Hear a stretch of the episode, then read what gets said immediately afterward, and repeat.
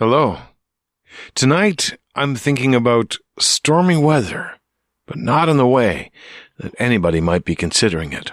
We had a pretty awesome thunderstorm today, and I was, well, kind of mesmerized. I love the rocking and rolling, the rumbling and tumbling, the flashes, and the cool air that follows. Now, granted, it didn't stay cool, unfortunately, but still, while its performance was on, it was a delightful thing.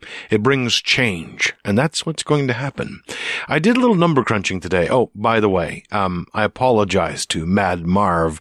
I'm probably going to break the five minute limit on this one because I have a little explanation to, uh, to, to go.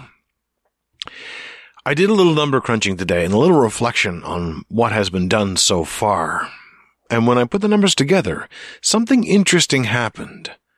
There are 16 other participants in the dog days of podcasting, and there are 16 days left. Well, sort of. There's 17. It's always one of those math problems that I get wrong because technically there's, you know, 16 plus 14 is 30, but today's the 14th, which means it's actually 17, including this one, but it's really 16 anyway. So what I'm going to do, I think I'm going to try this. I don't know how this is going to turn out.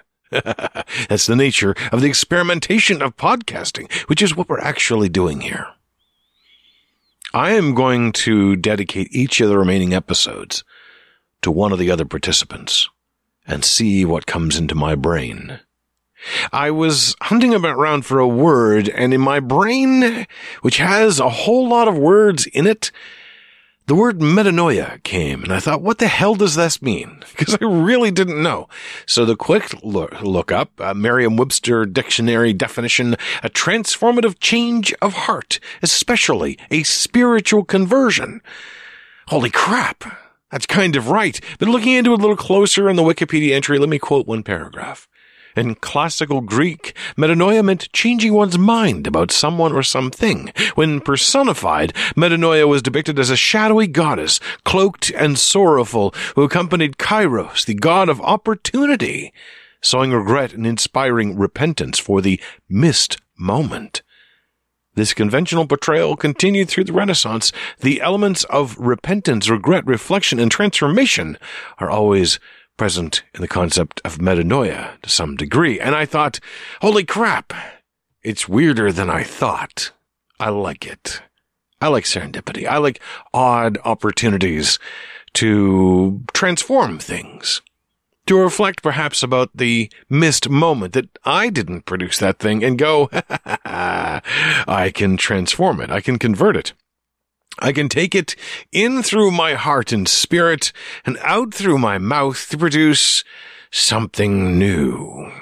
So, not all of them are going to be necessarily all that uh, fanciful conversions. I don't even know what half of them are going to be. I don't even know what any of them are going to be, but I know what this one is going to be. By the way, by allowing myself 17, it allows me to uh, say, did I forget somebody or to just do something different at the end? I don't know.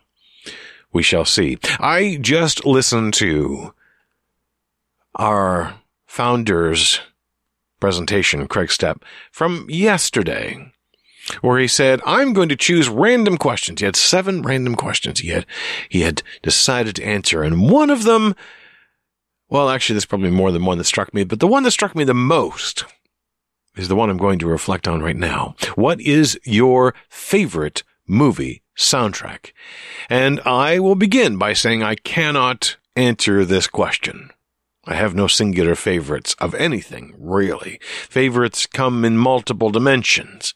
Also, however, I am going to follow Kreg's uh, lead, his rule, and I'm just going to set John Williams aside as a whole category unto itself. There's a whole crapload of John Williams soundtracks I love, so yeah, we're just going to put him aside. Which is kind of unfair to John Williams, but actually it kind of gives him an honorary spot no matter what else I choose.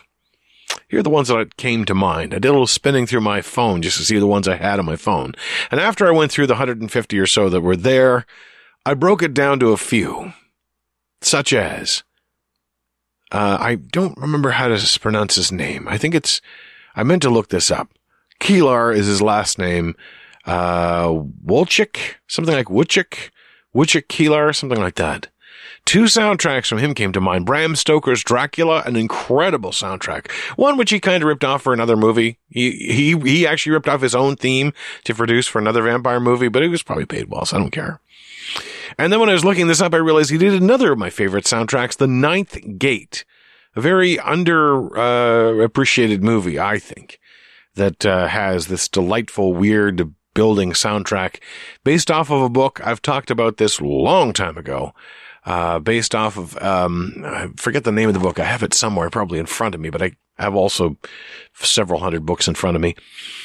I think it's something like the, the fencing master. I forget or something Dumas, the Dumas club. The Dumas club is the featured club in there that only gets a little bit of mention in the movie. I watched the movie first, bought the soundtrack second, got the book third, loved all three but I don't want to get dragged down. Let's continue. Goblin, their Suspiria soundtrack, the original Suspiria, has a soundtrack by Goblin who did several other movies, but I think they never really achieved the same level as they did in Suspiria. Tangerine Dream, I could nominate for Babylon 5 alone, but I'm not going to, because really that was Christopher Franke on his own, not really the whole of Tangerine Dream. But I will throw them in here for the soundtrack to The Keep, which is tremendous. If you've not seen The Keep, really weird, wonderful horror movie. I guess you're going to call it horror, probably call it horror. Uh, the Keep soundtrack. Never really found an official copy of that one. Found an unofficial copy, basically ripped from the movie. Uh, Kyle Dixon and Michael Stein make it on my list for Stranger Things. That soundtrack is incredibly evocative. I, I haven't uh, got this on my list. I just realized I should also include Tales from the Loop, but I don't own that soundtrack yet. That is a Philip Glass co- uh, um, co-production. I had to include Mark Snow for the X-Files. Some incredibly iconic music there, achieving a John Williams level of iconic with just a few notes. I Haven't really heard a lot of other things from him. I do have a few other soundtracks by him. Uh, who did I skip over? Oh yes, the master of horror himself who loves to do his own soundtracks. John Carpenter. Of all of John Carpenter's soundtracks, I'm going to pick Prince of Darkness. Die Fürsten der Dunkelheit. I had to track down a German copy of the soundtrack in order to finally get it. This was way back before you could just buy stuff online. I bought it from, I think, eBay Germany or something like that. But there are three soundtracks I'm going to list as my top three of this crazy list. One of them you're probably never going to heard of. One you might have heard of and one you've probably heard of, but maybe you haven't listened to the soundtrack recently. I'll start with that one. Michael Andrews soundtrack to Donnie Darko. I listen to this soundtrack probably at least once a month. Love, love, love this soundtrack. The Eric D. Anderson score, film score that he did for the originally silent black and white film Der Golem uh, incredibly moody. Uh, I've, I've once, only once have I actually watched the movie while playing this soundtrack in the background. Most of the time I just listen to the soundtrack on its own. And finally, this is going to be the wild card. And this is one of the few soundtracks. I don't have a lot of soundtracks which are really songs in the movie. Uh, I do have a few. Uh, notably, they're not swapped onto my phone right now, so I forgot them which is uh, Moulin Rouge, for example, has two excellent soundtracks. The cover of Roxanne is mind blowing. I have a few other musicals. I guess they'd be musicals. That would be the way I would describe those ones. And this is definitely a musical. I'm not really a huge musical guy partially because I didn't really get introduced them at a young age and I've, I only and I think for a long time I had sort of culturally absorbed disdain for musicals, which is a terrible terrible shame. You shouldn't have that sort of cultural disdain for any sort of cultural product. It's kind of dumb. And if you find yourself with one or if you find yourself giving one to someone, just stop. Just stop. The soundtrack, this soundtrack I go back to every once in a while. I have to hear it. And I listen to the whole damn soundtrack. There's something so incredible uh, about the the uh, I don't know.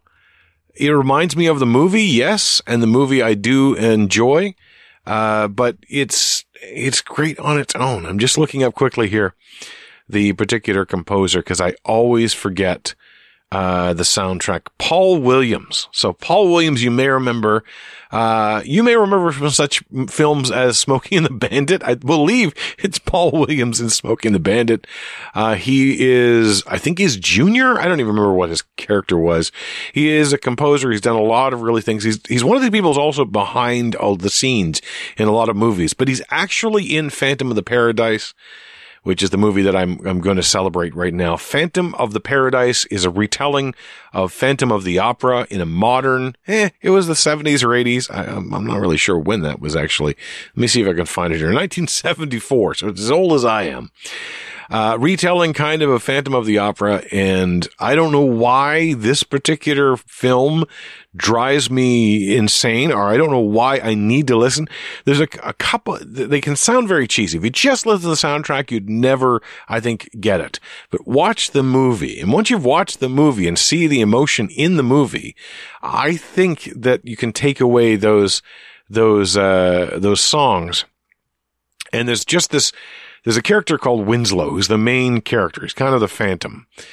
And there's something about the lament that he sings and the repeated lament that gets transformed. Everything about this movie is about a, a, a, a young music producer, young singer, and how their, their careers are corrupted by, uh, you know, an evil producer, essentially, evil, um, executive essentially. And it's, it's really quite, I don't know. I find it really fascinating. The songs, like I said, I have to go back to this song, this album and I will, I just feel that urge. It's like a, a bolt from the sky. It's like, it's like lightning striking and, and then sending me on my way. And I got to listen to the whole soundtrack entirely. And I do. Now I think I got to do it again. Doggone, it's already late. well, okay. Maybe you do as well. I don't know. This is the beginning of, well, a metanoia style podcast or apologies, Joe. I got to call it Metapodtastic. this is going to be weird. I have been wandering out loud in this metapodtastic way. I'm Mark the Encaffeinated One. I may be other people for the rest of the month because I'm going to be all of you. This is going to get weird. Listen to Dog Days of Podcasting.com if you have not listened to all other 16 participants. I believe there's 16. Some of you, I don't know how to interpret. This is going to be uh, strange. If you have suggestions from any of the others about how I'm going to interpret what you do, I'd love to hear that. Encaffeinator.ca for my normal uh, stuff. Nothing about what I do is normal, so that's kind of a lame comment. And yes, I will end it there. And we will see where this goes.